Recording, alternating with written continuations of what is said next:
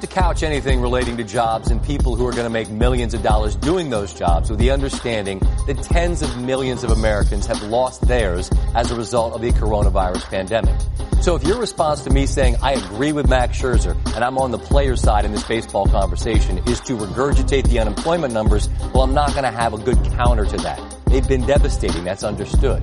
But I can't imagine a scenario where someone who's asked to continue to do his job would agree to do it for a quarter on the dollar, particularly when you have a contract that states otherwise. How does that work? We just ignore what we agreed to and I continue to do the work while you get to pay me massively less, particularly after I already agreed to a significant haircut in March.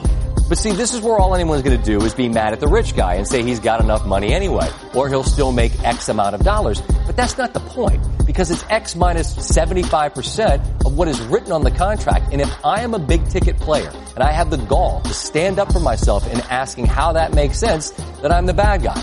Well, that's just how it's going to have to be. Millions of people who lost their job can despise me for not taking my millions to play a kid's game. But any person in any job with a contract who's going to fulfill that contract by doing the work has the right to reasonably ask questions about the financials. Or, put another way, take care of y'all chicken. It's important. Really, it's just an excuse to hear Marshawn again. The chicken he's talking about, of course, is money. The dangerous game of chicken referred to by an agent in Ken Rosenthal's article on The Athletic Wednesday is what is taking shape.